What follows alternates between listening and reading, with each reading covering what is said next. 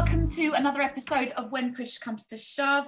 I am very, very lucky today to be speaking to Elsie Gayle. Thank you so much for joining me, Elsie. It's good to be here, Nickita. Thank you.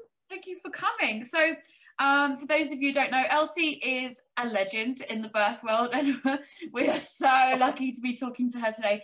So, Elsie, why don't you tell us a bit about yourself, how you got into midwifery, and what you're doing now. Tell us your journey. The floor is yours. Right, thank you. It's, I hope it's a very large floor because I've been doing this work for a very long time. So, well, I am a member of a family of six children. So, you know, birth was always integral in terms of family life. I, however, didn't really fancy being a midwife until I was doing my nurse training. So I was following in the footsteps of my dear mother, now de departed this life.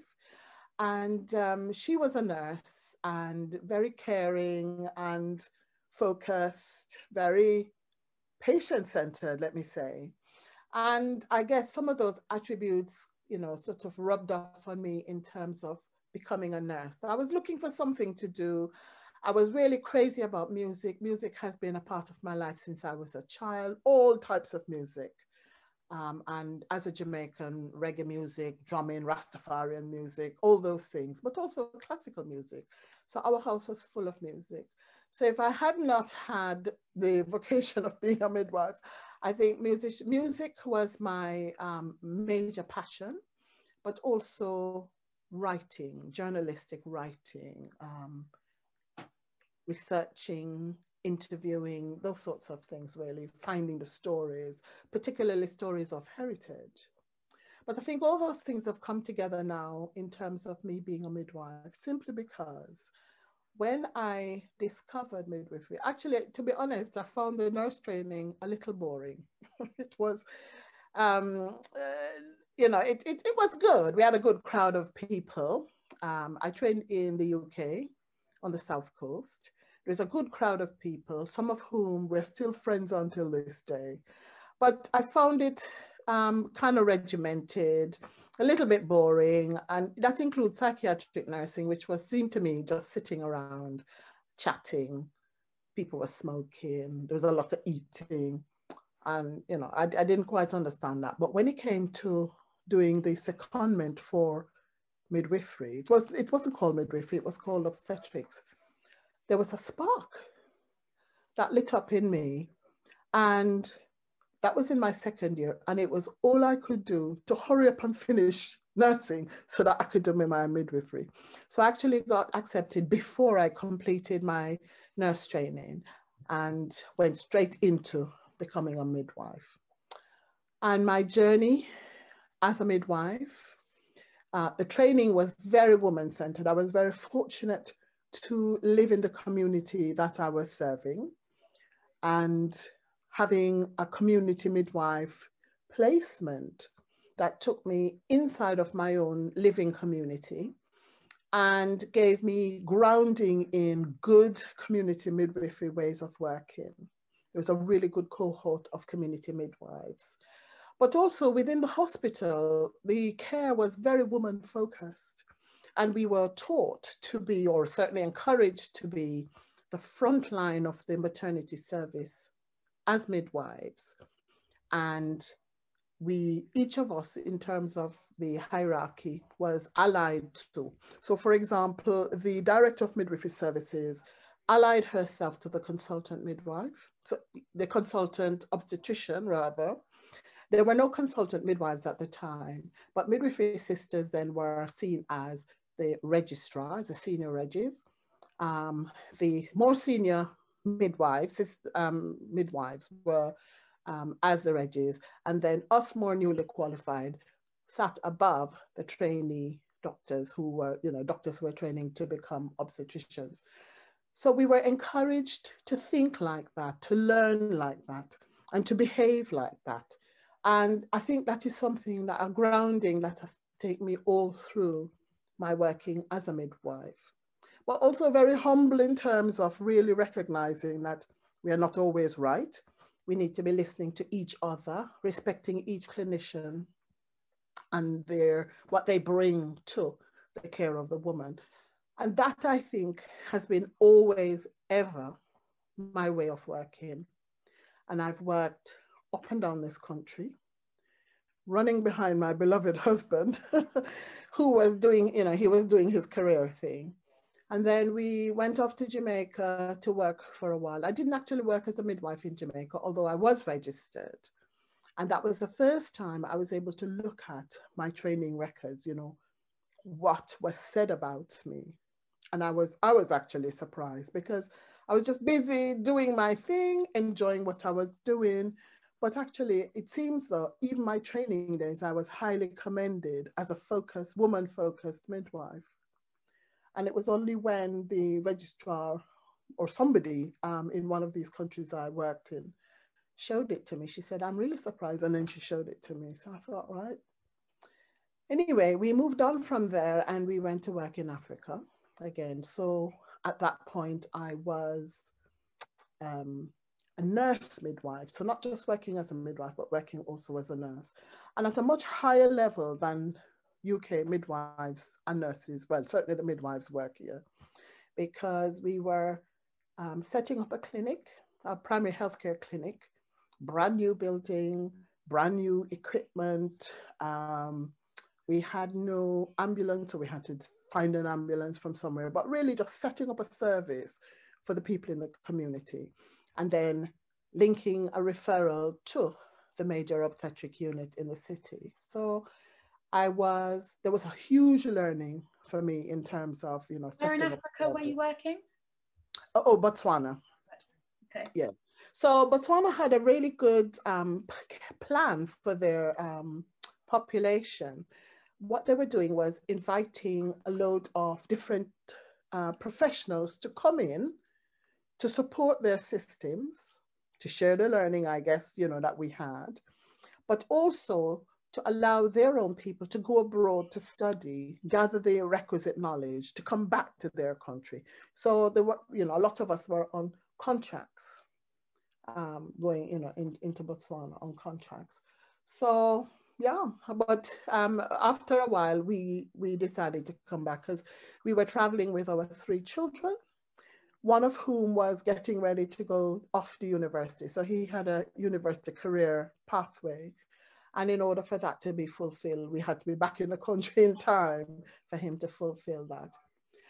But during this time, I think we were thinking, you know, in terms of where where else can we go? Like we had the wanderlust, I think.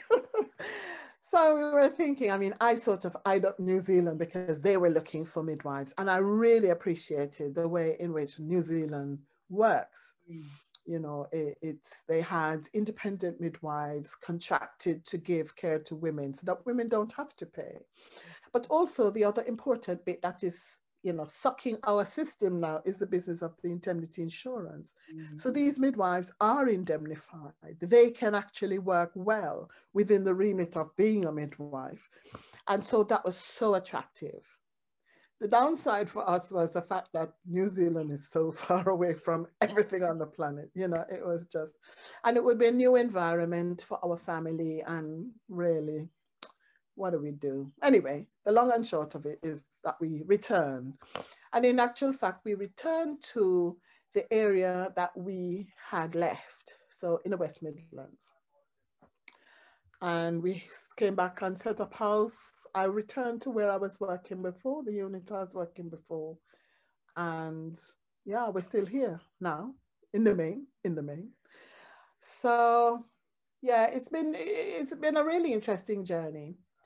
But what I think happened to me was, or certainly what I noticed, and on deeper reflection, had I been more experienced, I would have um, perhaps done things a little differently in as much as when I came back, the culture of the NHS, the culture of the units, the culture of maternity care was so different. It was now so, I don't know, terrible, really, in my eyes, having been working in, in, in, in a woman-centered, evidence-based way. Joyous, uh, sometimes a lot of trauma, but still working with the trauma in, in ways that were positive, you know. But it was just shocking to me.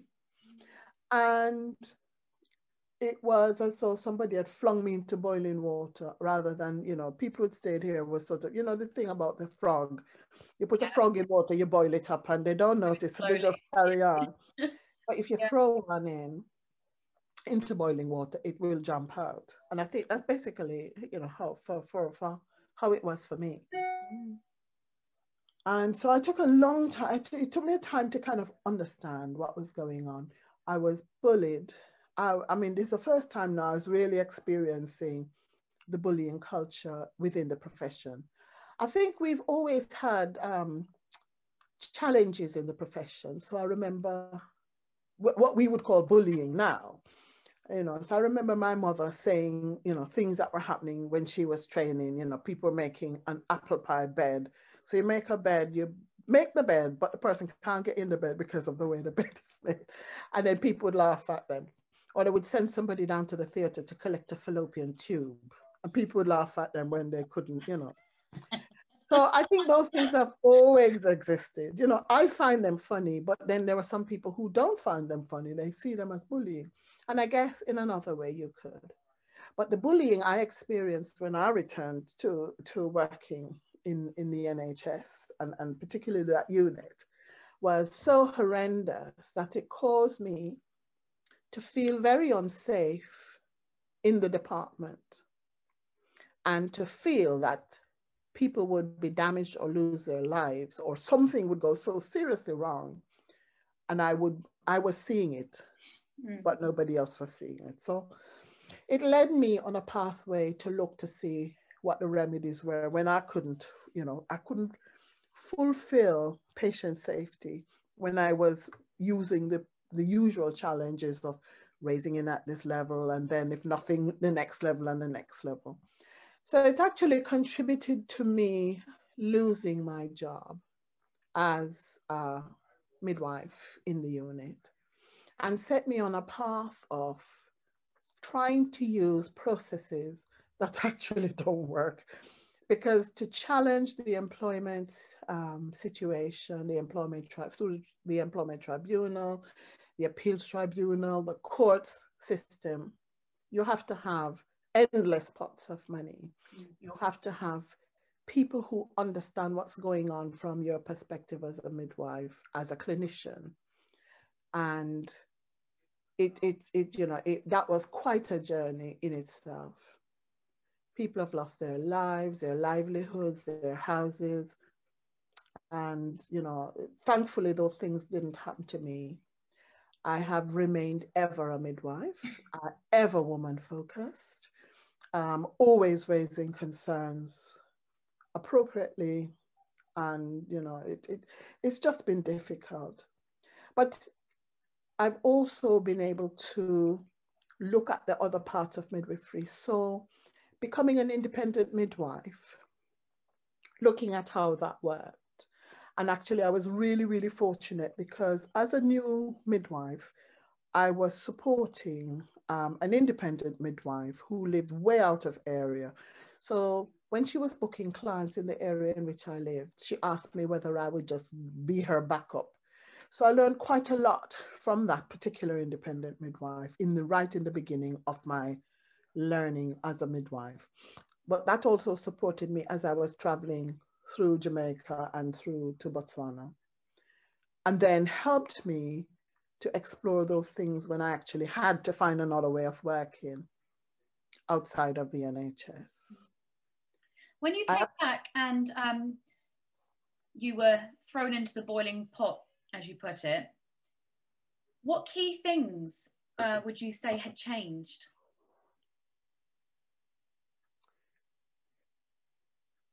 The level of bullying was more severe. Right. Is that, so, is that amongst your peers, your, your colleagues? Yes, amongst the colleagues, mm. but also towards midwives. Mm. as clinicians yeah. working in the field. Um, that, that was one. I mean, it was, you know, it, it was more than just a joke. It was people being really malicious and mean. That that is how I that's basically what happened to me. Yeah.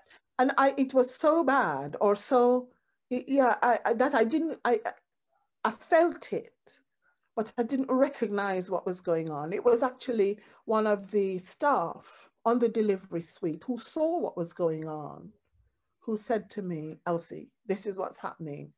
And then she said, you know, refer yourself to Oki Health. And then it was the occupational health nurse that said to me, you are being bullied and you need to leave. Well, actually, I didn't see why I needed to leave because actually the things that were happening were not correct. Mm. So that was one aspect of the change. The other aspect of the change that was for me the worst, really, I mean, it was the fact that somebody was going to lose their lives. Somebody was going to lose their life as a result of this toxic behavior and the toxic culture. Seriously. But also there was the, you know, it was just after the time of, I think it was the Bristol inquiry, where um, the organization of a memory, that's, that's one document that had been produced as a result of the Bristol inquiry. And it was saying the things that I was thinking. So I was able to read that and refer to it in terms of um, clarifying my understanding about the situation in which I was working. It, it, it, was a challenge. So those two things for me were, you know, and, and to be honest now, I guess if it was that bad and if I had a music degree and some other, I would have left, really. But, you know, this was my chosen career, my chosen vocation. I loved what I did, you know, and, and yeah, so I, well, I guess I've just sort of continued the line. But then several gifts were given to me to help me to follow um, the thread of improving the care for women, all women. But then also what um, came to my attention was what was going on for Black women and their babies. I did several different things in order to try and make a difference. I became a rep um, for a trade union. I thought and attended a leadership course for the NHS, which was being supported by the um, the regional um, NHS organization in the West Midlands. I attended that. I enjoyed that. It was something that met the needs, my needs and values. So what I recognized also was that particular people have needs and values that need to be met. So for example, my leadership course was, it was based in my community.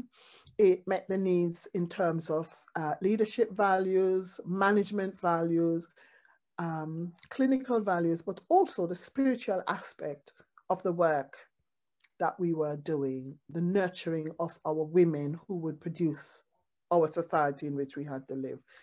And then the other things that were important for women. So a lot of women have a faith, a very strong faith, and we need to work with that. But also women who have no faith, and we need to work with that, you know, whoever the people are.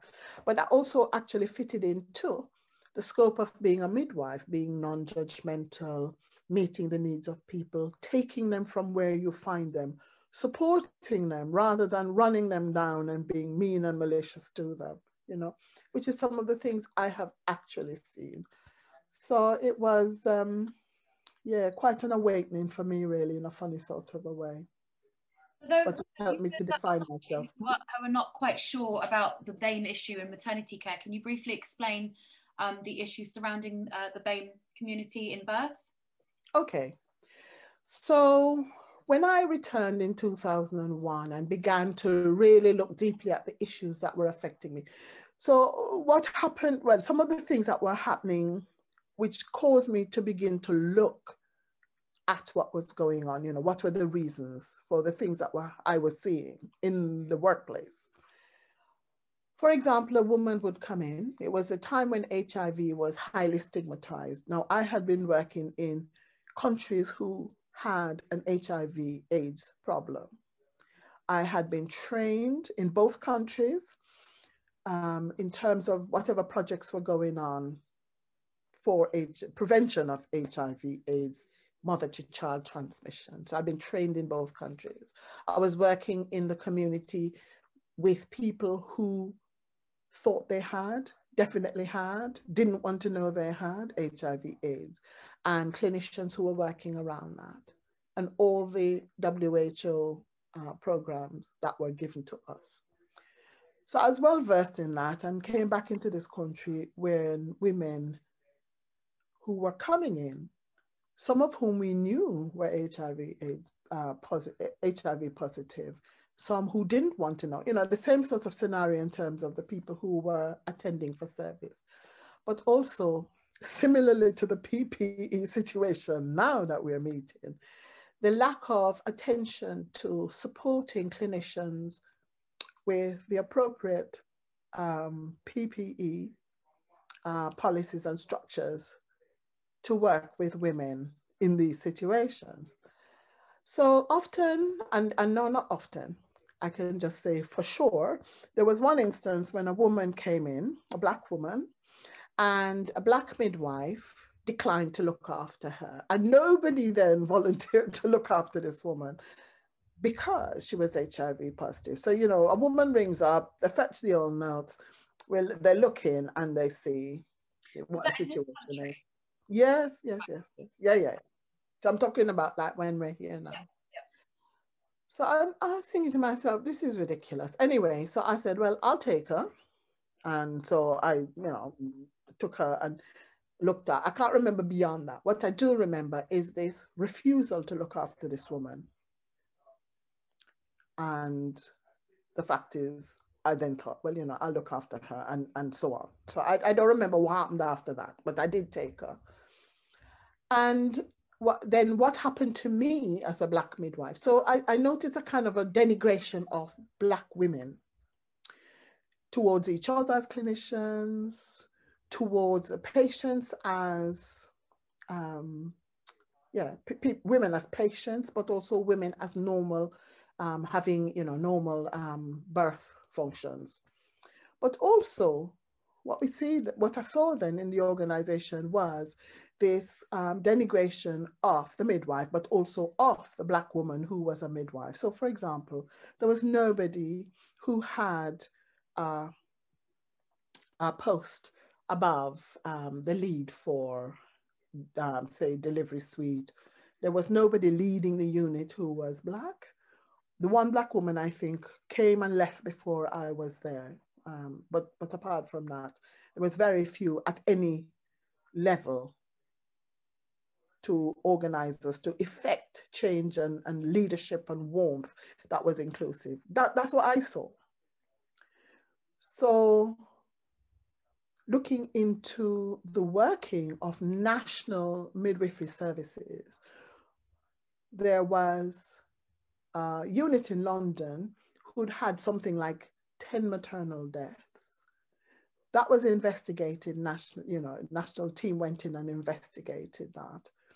And what I saw from that investigation was that none of the women were white but then they went in and looked at the 10 deaths again. So that was a, a, a, a more intense investigation. And if I am right, if I recall it right, it was said somewhere in the document that it was, you know, the fact of these higher numbers of Black women who were dying was to be expected because of the demography of the, the, the area in which the unit sat and, you know, the women that it was caring for, which as far as I'm concerned was just so bad. And then following on from that, I was then attending all the confidential inquiries into maternal deaths, which is what MBRRACE now has evolved to be. And each and every time, there was, I noted that there was a significant, for me, a significant number of Black women who were impacted by maternity services as opposed to anybody else. And I believe Gwyneth Lewis, when she came up to Birmingham to talk about this in about 2004, I was then doing some other work. I'd, I'd gotten a, a work, piece of work outside of the NHS to look at continuity of care model in a deprived area of Birmingham. And she came up to meet with the Strategic Health Authority and others working in the community. And she actually said that, you know, there was an issue for Black women. But actually, following it all the way through, it's only into 2018 that there's been any national or real recognition Uh, right across the board that there is an issue for black women. But I've been, you know, I've been talking about it in little groups to midwives, not necessarily to women because I, I, I wouldn't want to scare women. All of a sudden now it's become flavor of the month. And I'm truly hoping that we can actually make a difference in terms of this real issue that is so deep and has been such a part of maternity care that nobody has really particularly paid attention to. From your point of view, what do you think the cause is for? for well, well to, the, be, to be frank, it is as a result of racism. Right. And and what, what the actual statistics for?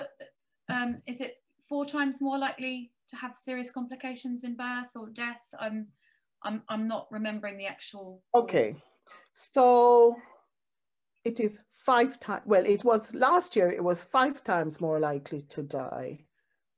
Women, Black women are five times more likely to die than their counterparts. And Asian women, um, less so. I think it's two to three times more likely to die. But also the babies, our babies are 50% more likely to uh, be a stillbirth than any other.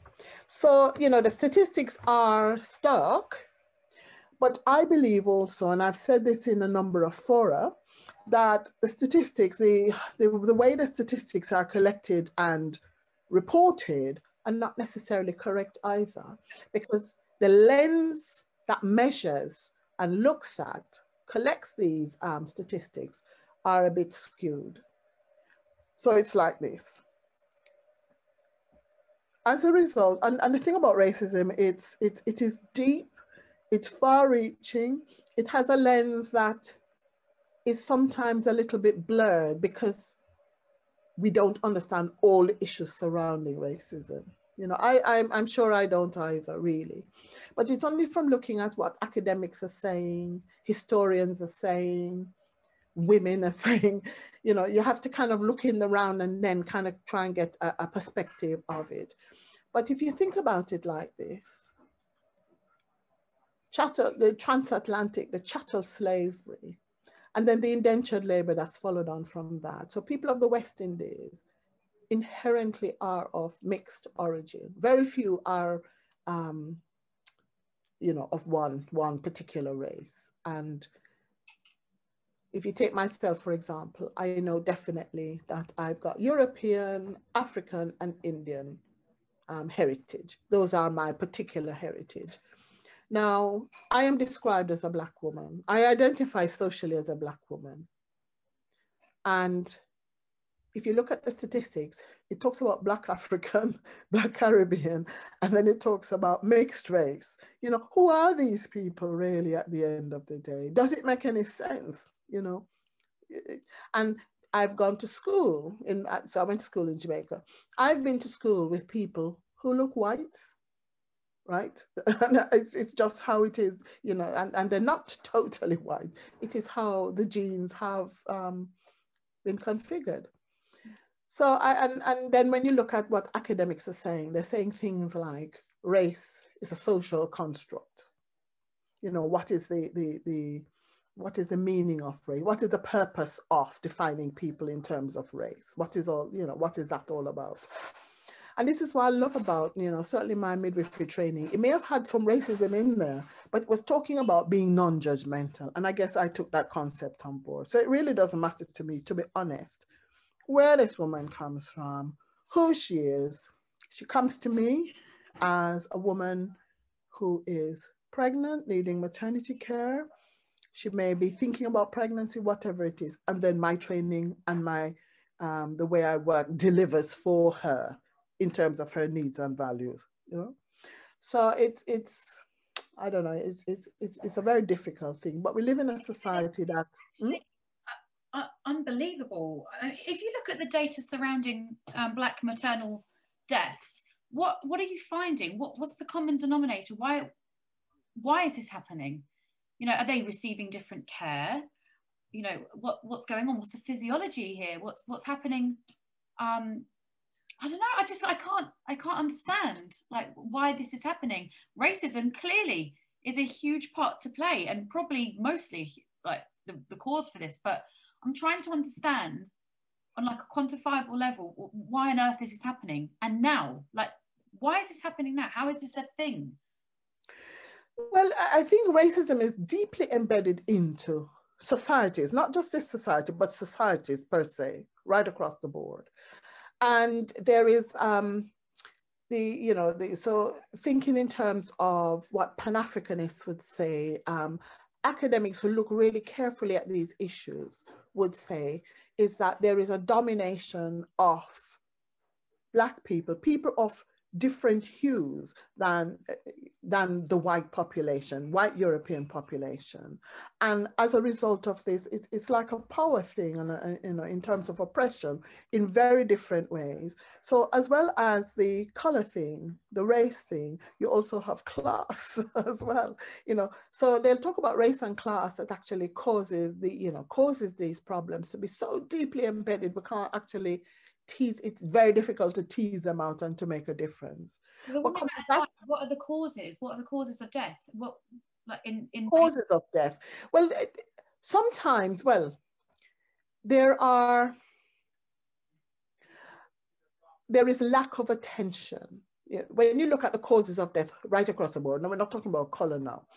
There is a lack of attention and sometimes a lack of knowledge as to how things work. So for example I say to women in, in, in, in my in antenatal period, should anything happen in terms of your pregnancy, you cannot go to A&E. You cannot go to A&E because A&E has been proven. And this is what the confidential inquiry, these are the really useful things that the confidential inquiries has brought out.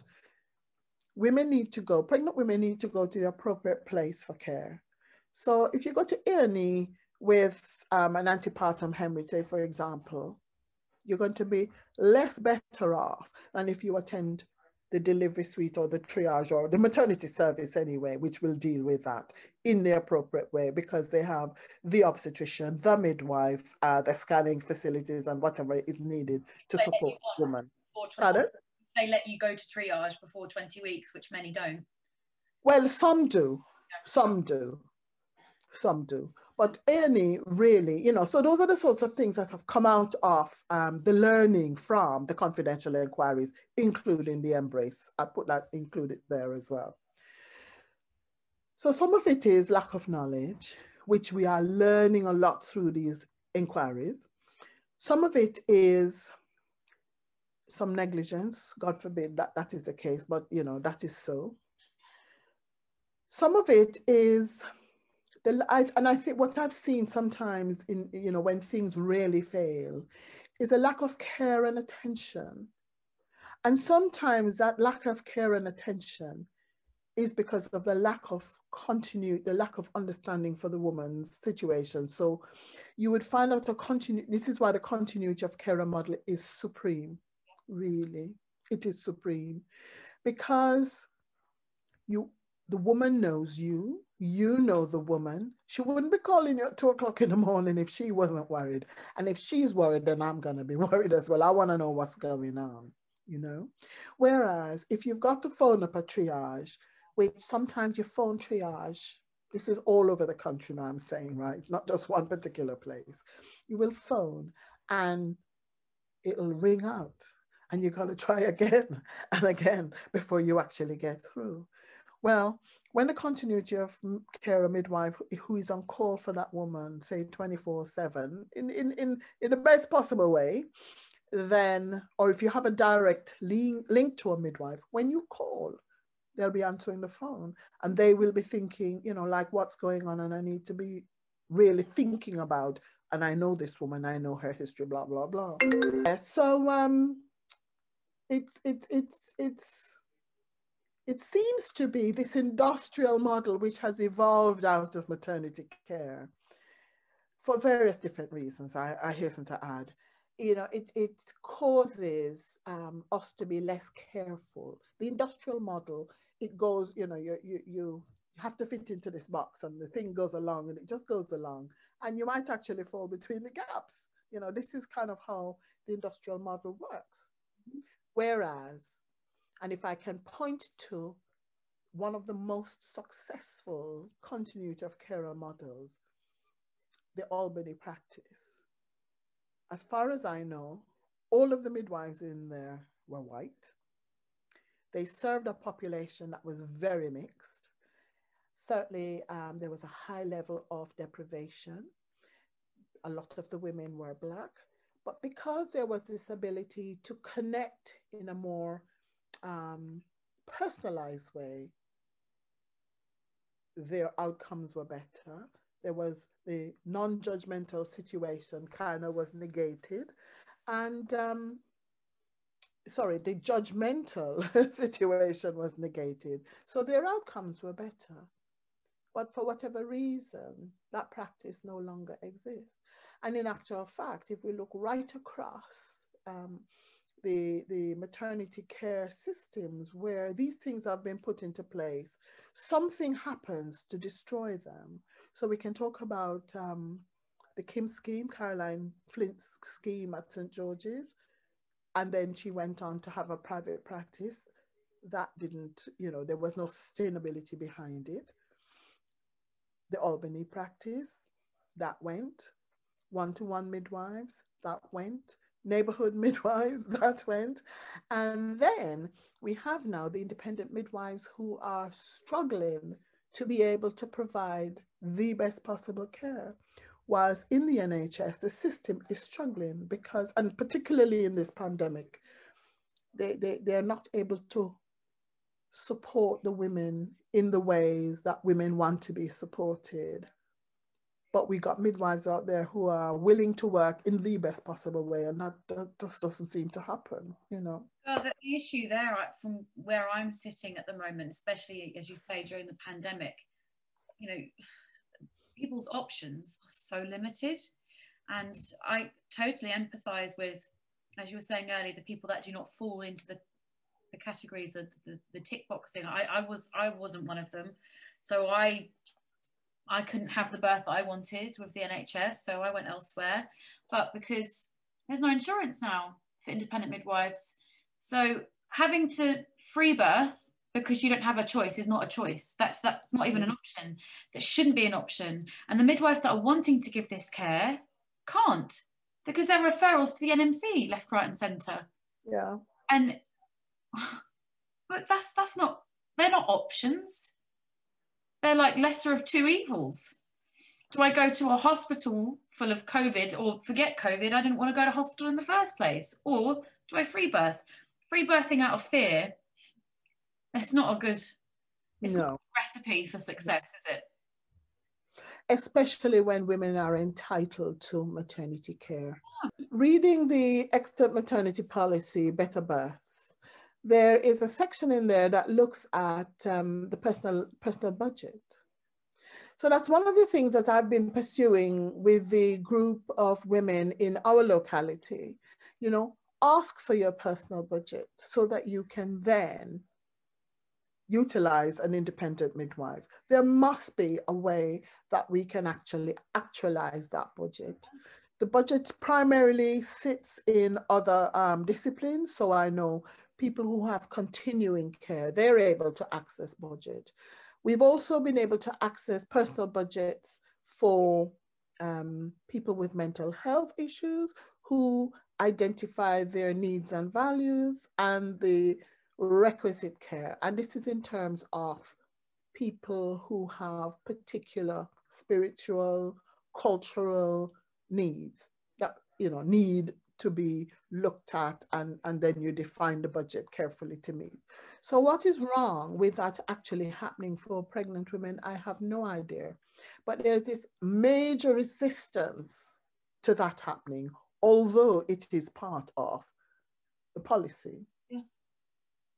Well, I don't know.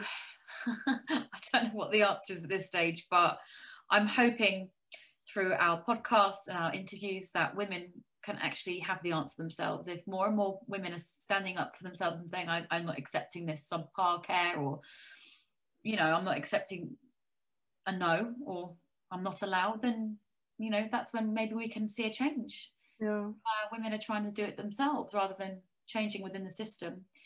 But um, anyway, Elsie, we are way over time, but it's been oh, no. fascinating listening to you. And I, I, thank you so much for coming and joining me today.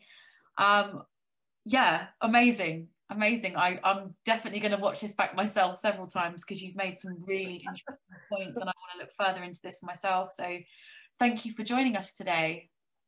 Well, thank you for the opportunity to share some of my thoughts. And, you know, I think the fact is that we need to do that in order to move forward. We cannot just allow the systemic way of working to continue because so many women want something different.